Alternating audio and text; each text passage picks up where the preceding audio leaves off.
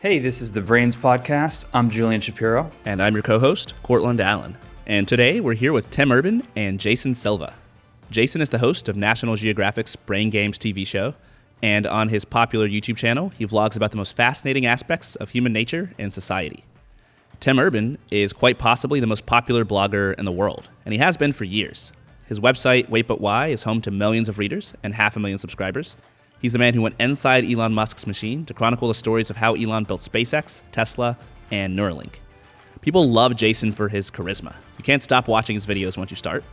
And they love Tim for his ability to break down the big, meaty topics of our day into fun narratives that show us how the world really works. What do Jason and Tim have in common? They're among the best storytellers the internet has ever seen.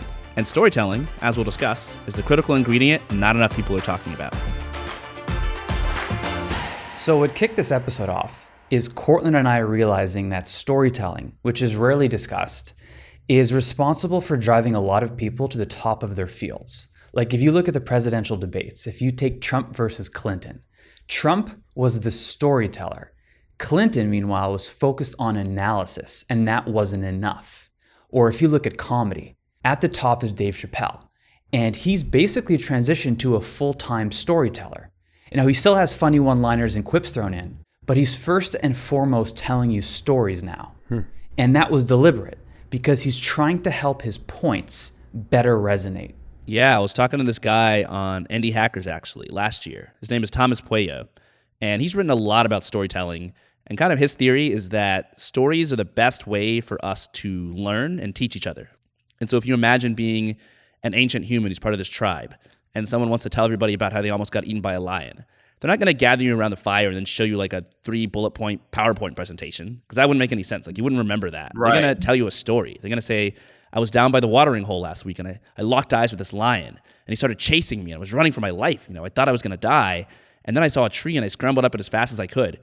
And this lion couldn't follow. So eventually he just gave up and went away and I was I was spared. You know, I'm here to tell the story today. If you hear that story, you're going to remember like the watering hole is dangerous and like climb a tree if you see a lion. And I think the fact that it's so memorable and it's so emotional is why the best people at the top of their field, like this, these politicians and cult leaders and comedians, yeah. are all really good storytellers.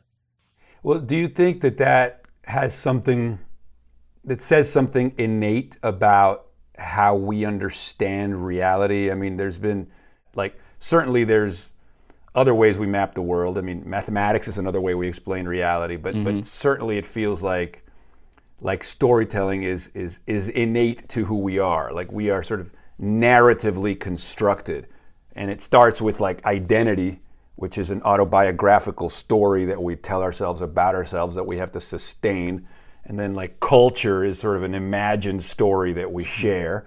Right, mm-hmm. because a dream you dream alone is just a dream, but a dream you dream together is reality. Yuval Harari talked about that in *Sapiens*, right? Like yeah. the, the sort of threaded collective consensus narrative. And, and then, of course, today the problem is that there's so many competing stories and competing narratives that it's fracturing the narratives that we need to sustain us. Right. And so that's also the problem we're having. Yeah, you're, it's like um, before there were a lot of wars, physical wars with weapons. Yeah.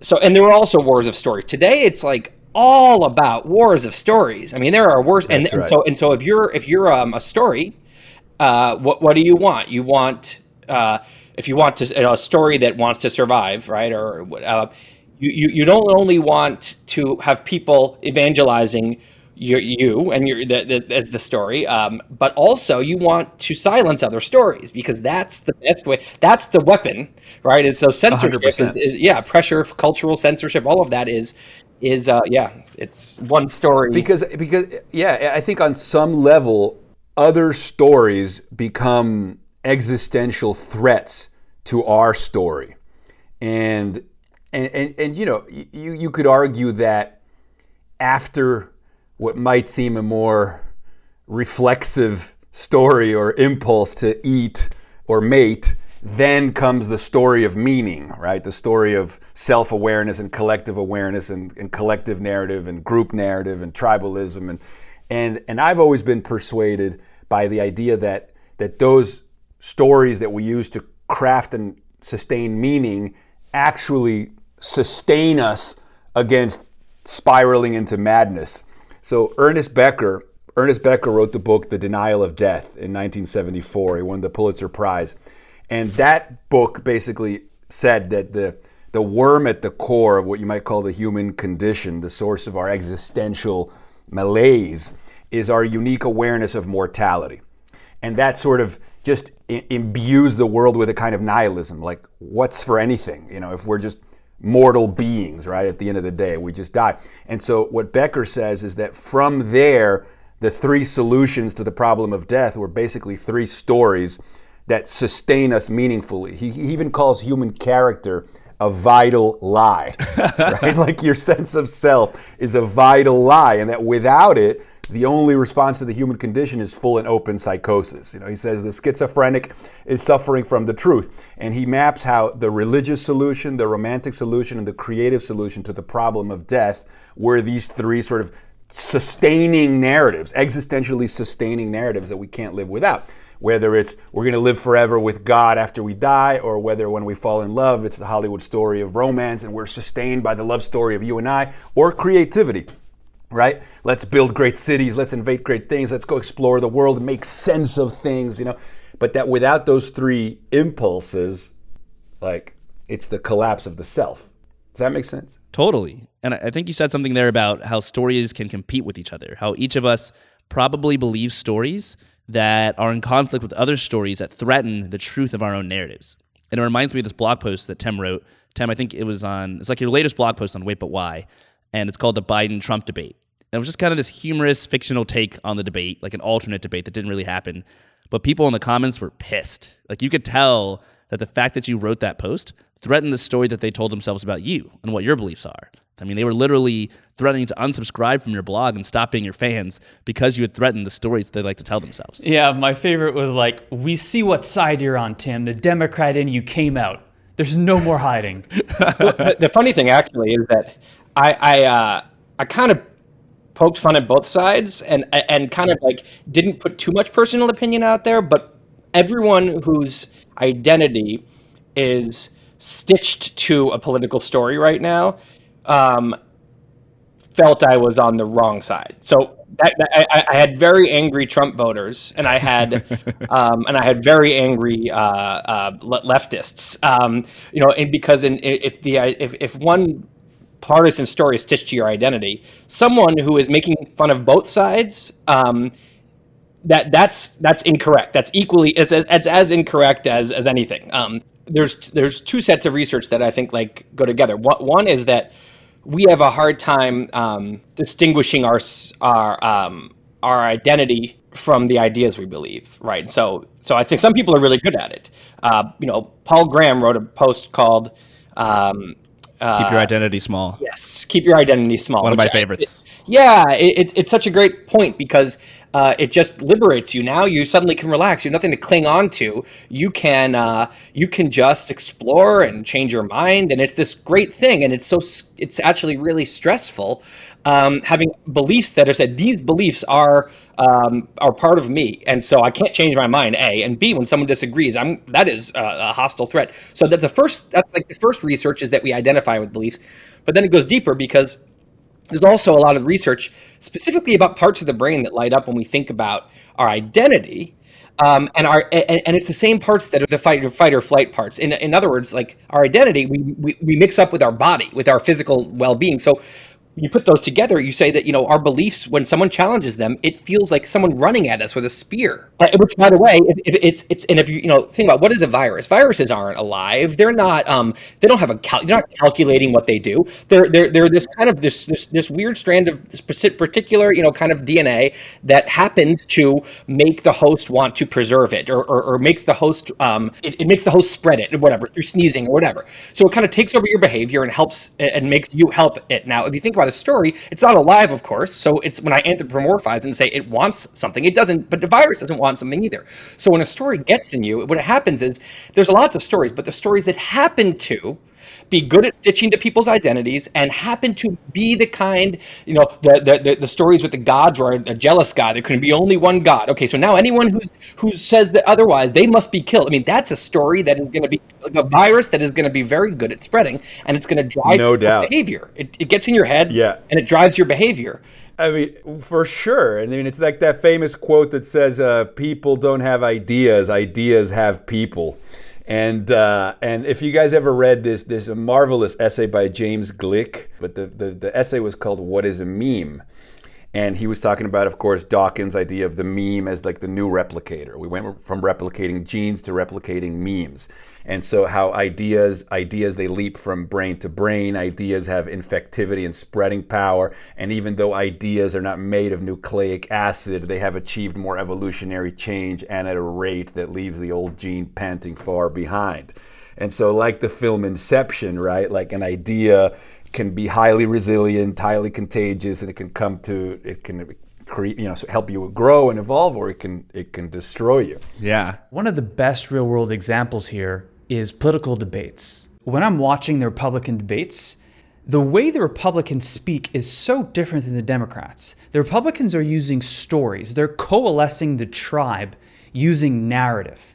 Here, here's what's wrong. Here's where we're going to go. Here's why it's a problem for you, but not as facts, but rather as a hero versus the villain.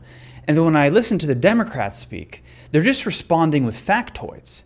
And, and that, that puts you at a structural disadvantage uh, because it doesn't coalesce the tribe and create the fervor that the Republican storytellers uh, are able to pull off.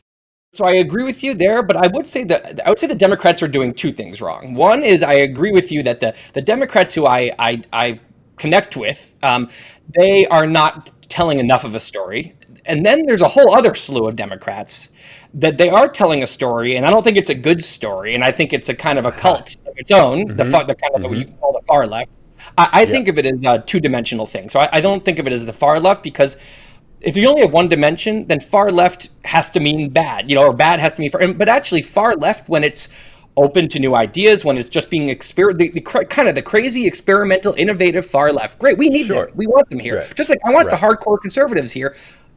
Um, on this horizontal plane. Now, when we think about it in two dimensions, when we I think of it as uh, at the top, you have people that are throwing their ideas out there. They're they're participating in the war of ideas, the war of memes, but they're doing it in kind of a a, a, a marketplace of ideas. If their ideas suck, they're not going to make it very far in the war. Mm-hmm. As you move down in in this kind of two dimensional space, right, left, and center now have a different kind of attitude. They're much more tribal. They're much more cultish.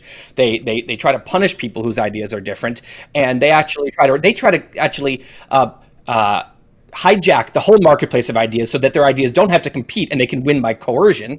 Um, and so to me, there's a there's an element of the left on the lower left right now that is telling a story, and I don't think it's um and I don't think they think they can win in the marketplace of ideas with that story. So instead, what they're doing is they're using coercion to say no one can disagree with our ideas. End of story. Yeah, yeah, and then they want to censor books, and then they want to like change. I mean, it just it becomes a thing where where what started as liberalism has become highly illiberal.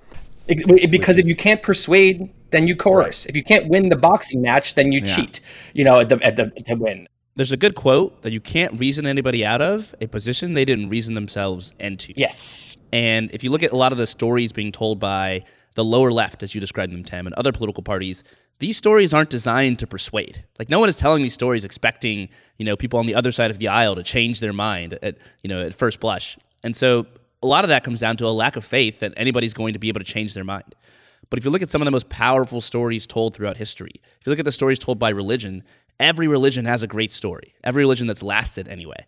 And you can almost look at it like survival of the fittest. The religions that last and spread are the ones that have the best stories, and the other ones die out. Yeah. And the best stories always have a very strong incentive for you to go out and spread the word, for you to convince other people and for other people to convert. And they have very strong punishments for, you know, current believers to stop believing. And so I think it's possible to change somebody's mind. It's possible to spread a story. And maybe if you want to do that, you should take a page from the religious playbooks.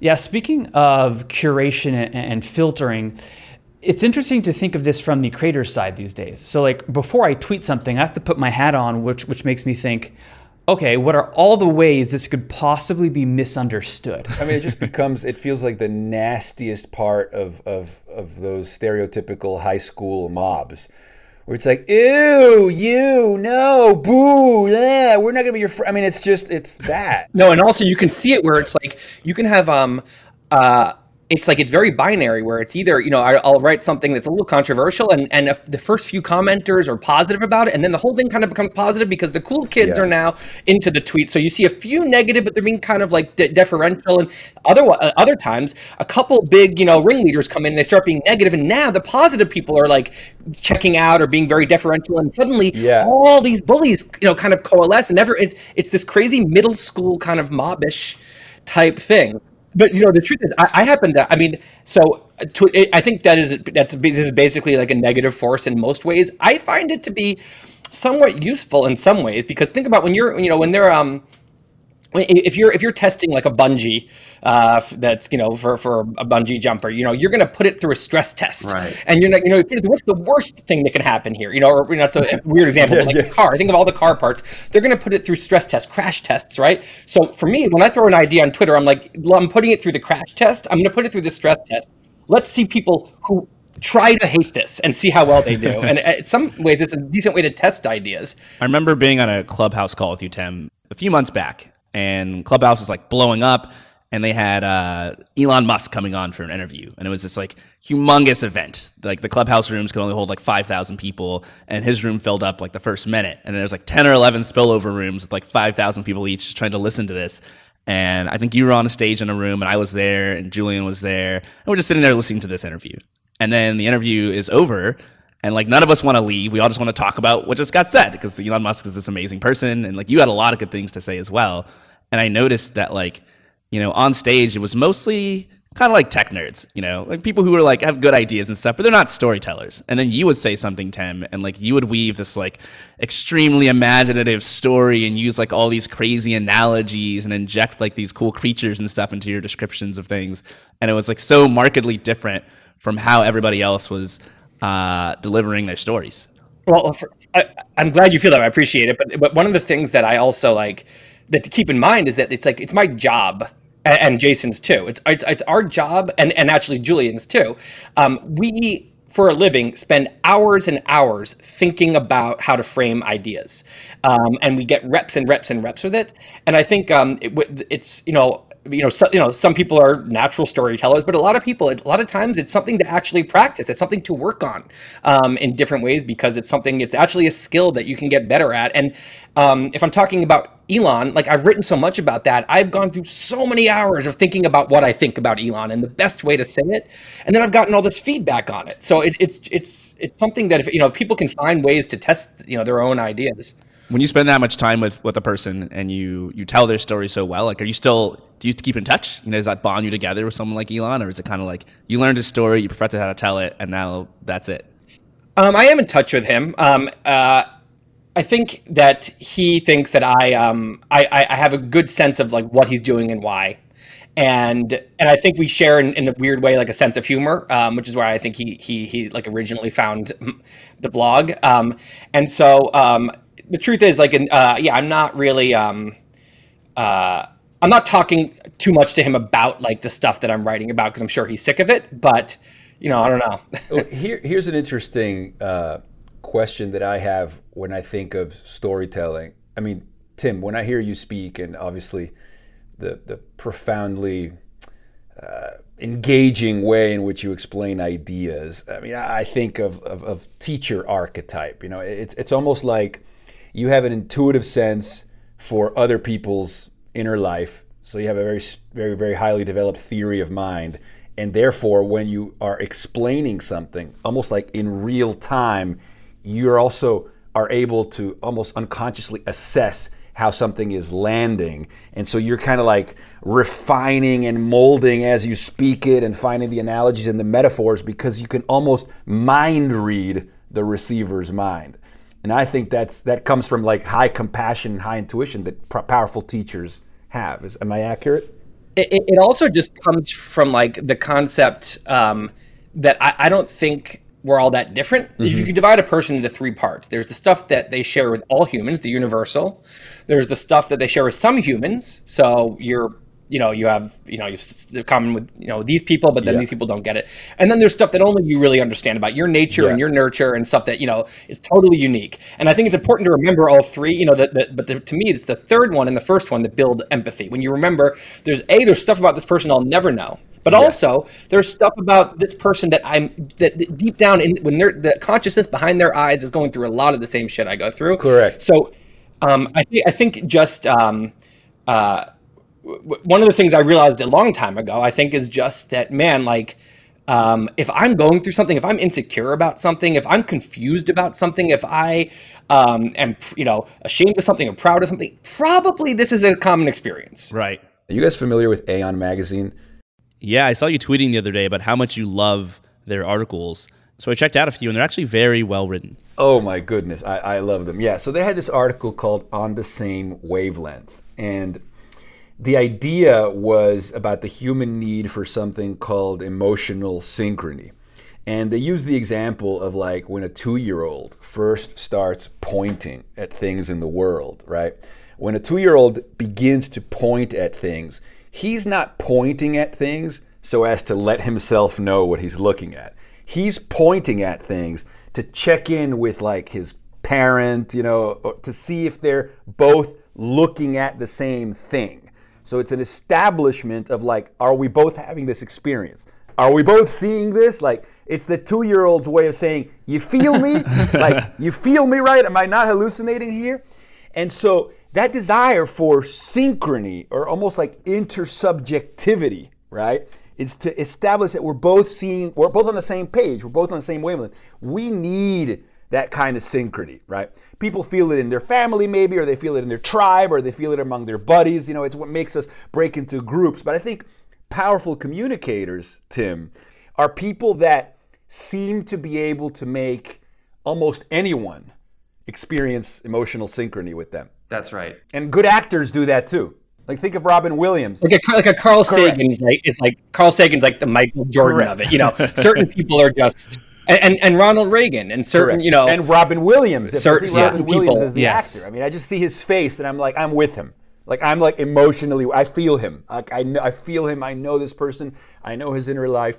And and you know, for for me, I, I only truly feel like I've connected with someone where I truly feel like words have achieved their intention, which is you know what I mean see what I mean. Because often words don't do justice. They're like, ah, you don't get it, or you don't you don't get me. Or Mr. Mr. Rogers is one is like uh, for kids. He's like that was his thing. Is he was so that's good right. at it that's for right. kids. People need to feel heard. Yeah. somebody tells you something like they're not sure that you heard them. And if you argue back, for example, without like repeating back to them exactly 100%. what they said, ideally in even better language, like they don't feel like they're on the same page as you. They don't feel synchronized with you. And everything you say after that means literally nothing because they feel like you don't even hear what they say. It's kind of like this idea of steel manning from, a, from an argumentative standpoint, where when someone presents you with their argument, you repeat it back to them in the most charitable and authentic of ways so they know that you know yeah. exactly what they're trying to communicate. Right.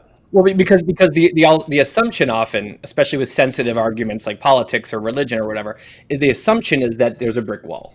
Mm-hmm. And that is the opposite of, of, That's of synchrony. Right. synchrony. Exactly. Emotional synchrony. Correct. It, and so uh, it, it actually that fosters dehumanization and it fosters, you know, hundred percent. And so when you do the steel manning, it's this incredible moment when you say, "Hey, there's not a brick wall here at all it's coming, it's hitting me. I'm I'm with you. There's a line now between us. Suddenly, you're going to find a more open person on the no other doubt. side. It's amazing how quickly it happens. Jason, I know that um, like you're on YouTube a lot, and like your your sort of persona on YouTube is a part of uh, what inspired Julian to invite you on the show because uh, you're very oh, you're very excited about what you're saying. You, know? like you, don't ever say anything in a lukewarm way. Like you seem like almost like you're drunk on what it is that you're saying, and it's hypnotic to see someone like you who's so confident about what you're saying. Is it, it makes me feel more confident. Right. Well, part part of the, the, the larger story here, the reason why you're both on, in a sense, is as a kid, I was a famous Hollywood talk show host, except for it was more like infamous and, and no one fucking knows about it. And so the story was I'm from Canada, I come to the US, and I shoot this cute little pilot about me and a buddy talking about like Marvel films. And we hand it to the largest film news site, and they say, "Let's just put a budget behind this and let's let's get a show going." So I'm now living in Hollywood. Uh, it's like my first couple weeks in the U.S. And I find myself a month later sitting across from Morgan Spurlock, the guy behind the Super Size Me documentary, the filmmaker. And I'm interviewing him for this talk show that I just materialized out of thin air. We have this huge set that was built. It, it felt like I had landed and made it on day one. Like I just came to university. And we recorded the episode, and it, it, it went, it was fire. It went really well. We put it on the website. People fucking hated it and the comments were like, these two, referring to myself and my co host, are charisma vacuums. Like they're so, oh god, yeah, it, it, hurt. That hurt, but it was also so clever. I'm like, all right, props. But it was like, it was so we were so uncharismatic that we were sucking it out from everyone who was on the show. Oh. and and I, it, it was the only time in my life that I've experienced depression, which I did not know I was able to experience, mm. was immediately subsequent to that. I'm like, fuck this, push the show aside, and just go into this deep slump because I'm like, my face is all over Hollywood. All of the reporters, they all know who I am. They saw the show. I'm this joke. I've only ever wanted to be a filmmaker. That was my primary thing. Coding and writing was a secondary thing. Um, then around that time, I come across Jason's YouTube videos. Uh-huh. And when I saw these videos, it became clear to me the criterion I was missing as a host. Mm. Like, and it, so, so I was able to basically put the two videos side by side and say, okay, Julian on this show was a fucking robot. I was basically just spouting analysis, mm. but the analysis was not wrapped in story. Mm. And there was no self awareness about the delivery, vocal tone, mm. cadence, mm. energy. And so I see Jason, and he's basically blowing his own fucking mind with his words in real time. it's so infectious. And I'm like, this is what I needed to do. And so I start reverse engineering. I'm like, he's charming. Why is he charming? Well, it's there's a spark in his eyes. Why? Because he's only talking about things that he himself is enthusiastic about. The vocal delivery, the cadence. He's basically a spoken word poet. Um, and then he's playing on hard mode because he has to have this visual on screen presence. Well, the first thing, thank you for those immensely kind remarks, Julian. But it, it's interesting because uh, I, I feel watching you describe how you felt watching those videos, you yourself were just incarnating those very same qualities. You were exciting, and your delivery had the cadence of a great story, and the way you told the story, you had all the exuberance of, of, of a compelling storyteller. Like so, so just so you know, I mean, I guess the, the, the secret really is in the mirroring. Um, right. And, and I, when I say mirroring, in the sense that like typically when I'm recording something, it's in response to something. So when mm. people say like, from where do you summon inspiration, or how do you avoid, you know, writer's block or, or recording on the camera block? And I'm like, well, because I don't go out there with the intention of like, oh, let's turn on the recording and be excited about something. I more like have to somehow engender the conditions for something to happen that blows my mind and then my recording is like the afterglow or like or like or like the integration to use psych, a psychedelic analogy so it's like i go and like blow my own mind. I subject myself to some experience. And then i i simply am am, am, am, am, am sort of digesting what has transpired in the storytelling. And and that used to happen. We used to all get together on friday nights and have these salons in my house and we would start to like experiment with like smoking pot and this and that. And rather than like going to parties it was like these philosophical salons and we'd like get stoned and then we start like philosophizing like carl sagan about the meaning of the universe. And then we would start recording. So what did you learn mm-hmm. today? But by the time we were asking each other what did you learn today? What was interesting about the discussion we were like it was almost like post-coital. Like we just had idea sex and now right. we're like super relaxed. And then, of course, when you're relaxed, you're more confident, but you're very enthusiastic about what just happened. And right. I think it, that was like that's where the training yeah. happened. You know, the muscle memory. It wasn't from like you know watching Neil deGrasse Tyson or studying how other people speak. It was just like practicing, practicing enthralling myself somehow and then later just telling you what happened.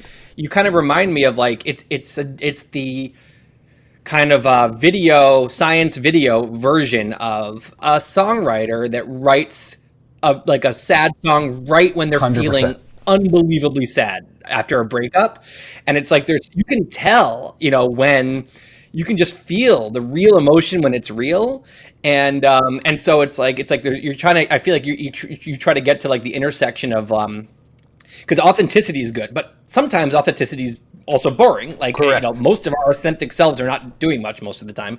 So it's a combo of like it's like the best moments of authenticity, and so you'll like you know it's it's it's it's it's a really like, uh, cool way to think about it. Um, wow, Tim, that's that's that's amazing to hear you say that because I feel like you totally understood exactly what it is, man, and, and that's why I often tell people like, yeah, storyteller, sure, whatever, but really I prefer going with artist because I can take a more poetic license and I can speak both with empirical truth but also like poetic or like mythopoetic truth.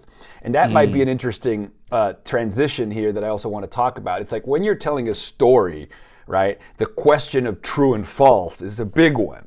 And this is uh, something that's very interesting, you know, when I think of a Venn diagram between like empirical reality or what you might call poetic reality. So Alain de Botton, the British philosopher, he says a journalist may be more accurate in describing the details of an event than a poet, but a poet may nevertheless reveal truth of a deeper sort, beyond right. the literal grid right? right? Or, or when Ursula Le Guin says science describes accurately from the outside and poetry describes, describes accurately from the inside. Science explicates, but poetry implicates.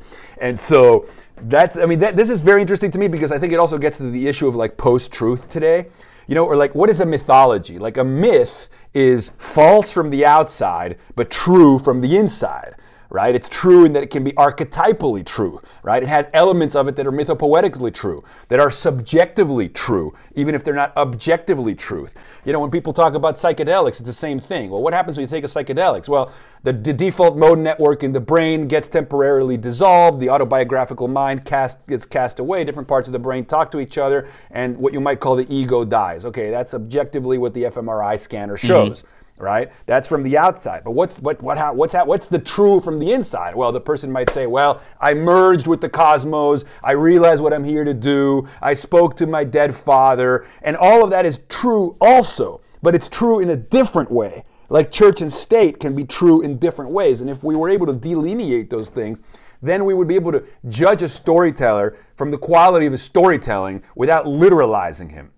You know, you could almost argue that like, you know, Trump is an effective mythopoetic storyteller. And perhaps the problem with his followers is that, they literalized him. And the problem with Trump's moral compass is that he knew they were literalizing what was essentially mythopoetic storytelling, which is what all cult, cult leaders are doing, you know? Because the problem is when you claim that a mythopoetic story or a subjective story or a poetic story is scripture, then you have corruption.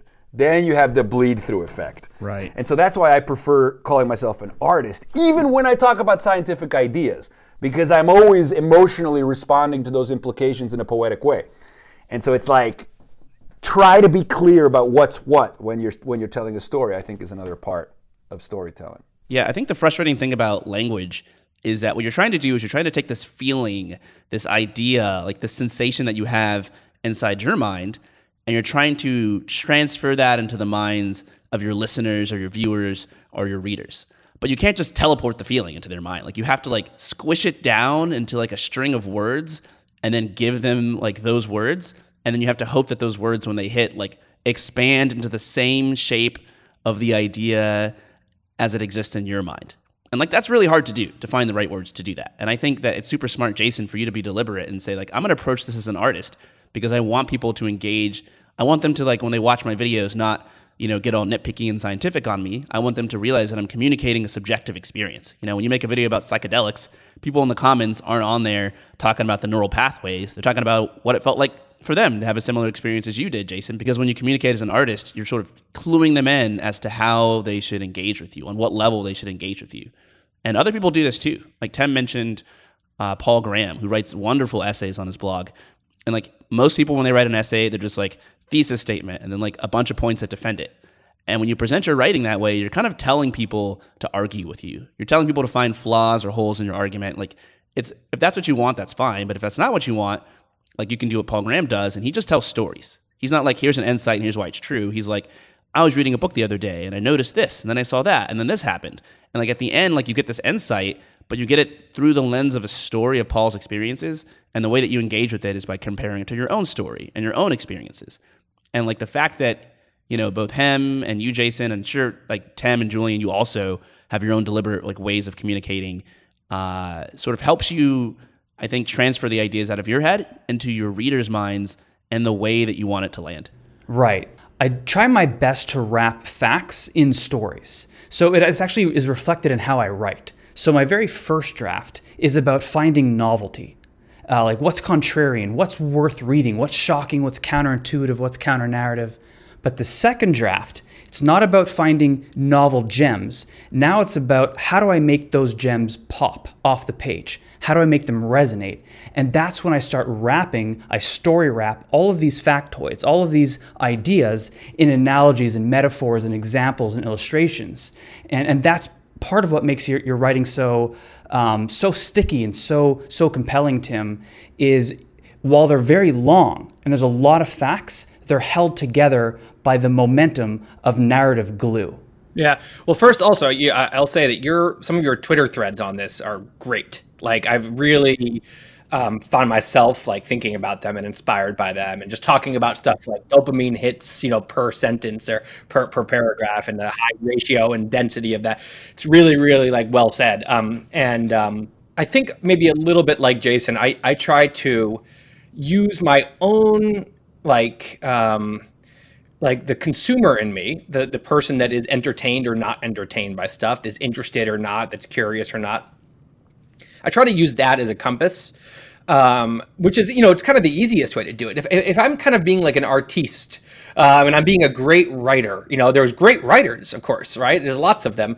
I'm not one of them. I'm I'm a guy who writes like I talk, right? Which is a different, totally different thing. We call them both writers, totally different crafts in a lot of ways. Like, okay, occasionally I'll think I'll be like, oh, that was a really like great little sentence I wrote. You know, once in a while I'll be like, yeah, I just like I, I like wrote that well, but that's to me like a icing on the cake if it happens to happen. It's not what's important. While another, you know, another writer, it's actually you're reading something beautiful, almost poetic as you're reading, um, whether it's fiction or nonfiction. So uh, that person um, has has a different game they're playing. For for someone like me, it's actually it's natural, I think, to to kind of do with the kind of thing I'm saying, which is you know follow my uh, use myself as a compass because I'm trying to just really be me. Um, I'm, what I'm being is I'm not not I'm being me, the, me that is at a dinner with five f- good friends, and they ask about something that I've been you know, and I happen to have just been reading about it and learning about it, and I'm super excited about it, and that person that's about to like go on like a six minute monologue but they're probably probably one where they're actually happy to listen because it's i have some good stuff uh that, that to say that's i try to like basically bring that person Same. to Same. a blog and i think some writers are, are don't want to do they don't want to show people that that close of an intimate version of themselves the, per, the person that they show at a dinner with friends does not you know the public doesn't get to see that person I'm kind of just like I'm down. I'm like, uh, you know, the, the, uh, I got nothing to hide here. I'm not, I'm not a mysterious artiste. I'm very much a real, a real human out on the page. So, and, and I also do the, a similar thing to kind of what, what you're saying, Julian, which is I, I will.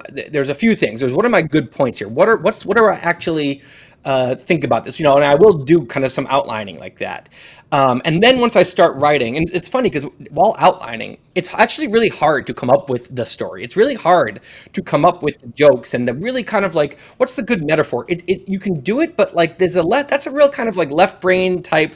Uh, it's you know there's there's a very you know perfectionist kind of um, math focused kind of person in in the outline world uh, and the outline phase. And that person is great. That part of my brain is great at doing that thing, structuring, but it's not very creative. So I've, I've learned actually um, to stop my, my my perfectionist personality wants to do the entire outline perfectly first, and then only when I know exactly what I'm doing, go and start writing. It doesn't really, especially for a book or something long. It's much, I think, a wiser process to do. You can't all. You have to do some outlining, so I'll do some um, and then I'll start writing. And it's amazing when you start typing all of these storytelling stuff, this stuff comes out. Because now the part of me that would be doing a talk, you know, with the adrenaline on stage or talking in front of five friends at dinner, that part suddenly is yeah. awakened. And, um, and so all of these other things, you know, kind of this maybe this uh, this um, that's flow. Yeah, yeah, yeah. It, it, ideally, you're in a really good flow there, and um, and that's when you're getting to the more poetic parts. You're getting to the more subjective experience parts, um, and um, and and and then and then you and then you know as I'm writing, I realize some things need to be changed in the outline now because all these creative ideas have actually wait the structure should be this instead. So then I'll go back to the outline. So I go back and forth. Um, and to me, that that helps kind of the, keep the important ideas in there and structured. You can't just be telling a fun story, or people won't remember the key ideas. But then also have the part that makes it kind of human and entertaining. You know what that makes me realize is that plotting, which is basically how a story chronologically unfolds on the page is the art of strategically withholding information. Mm. And so, you know, if you ask yourself what keeps a story going, it's repeatedly asking questions that you don't immediately answer. And when you have that that narrative hook like at the end of a great TV show, and you pair that hook with another rule, which is called the peak end rule, which I'm sure you guys have heard of, is this idea that the climax and the end, so the peak and the end of your story, are actually what determine how much people like the story. Yeah. Meaning it's not the average of every moment altogether. So if you have like a bad intro and like a weak middle, but your climax is amazing and your ending satisfyingly justifies why this story was worth listening to. That's all you need to have something that people love. And that, by the way, actually explains why a lot of seemingly boring, boring artsy indie films uh, are, are interpreted so well or appreciated so much. It's because they had one moment of artistic bliss and the ending was profound. Well, it's, it's interesting because it's like, I agree. I, if you actually look at my posts, especially the longer ones, um, they're full of cliffhangers. They you start with, you know, I use a lot of fiction devices because you know there's no reason that only fiction writers are allowed, you know, should be allowed to use them. Like, um, if you look, there'll be a lot of cliffhangers, and I will, you know, I, I, I will, I withhold kind of, um, you know, the the the the core point until I, it's t- I'm ready. So I might have started back at the Big Bang, and we're going to build all the way up to today, and we're going to go through all the history of technology and talk about the history of knowledge and language until we finally get to where now, with all that background, now it makes sense. But the mean in the meantime, I'll set it up at the beginning as like this is going to be worth waiting for.